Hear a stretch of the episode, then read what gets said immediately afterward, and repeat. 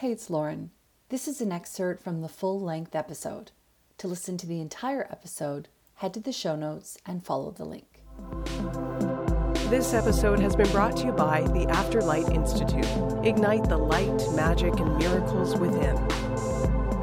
I think a great thing to have can be sort of to get to know a few herb blends that you like. And if you want to bring kitchen magic, you could say ones that you like and that also have like benefits that you that you want on a regular basis. You know rosemary is sort of the kitchen witch's best friend. It has so many properties you know it can bring you abundance it can bring you good health it can bring you joy. Some people use it as a love herb a lot of people use it for protection. I use it mainly as a protective herb. It's also great for purifying and cleansing. But rosemary also tastes fantastic.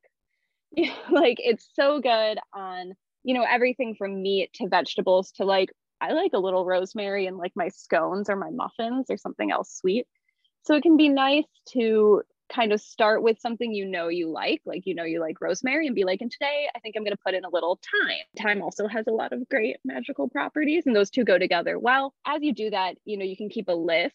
That's like something that I I've done over the years is that I have a list in my in my notebook or my grimoire of you know all the herbs i use a lot and what their various properties are from research i've done and things that i've read but also like what are the properties from those that i feel they've really been a star at for me? Because like how you use an herb and what you use it for might change a little from witch to witch for sure. So yeah, it can be great to have sort of like a list going, you know, whether that's on your kitchen wall or in your notebook of like, you know, basil is great for love and thyme is also good for love, but is also good for prosperity and for health. And you can kind of like go from there and be like, okay, so today I would love to really amplify joy.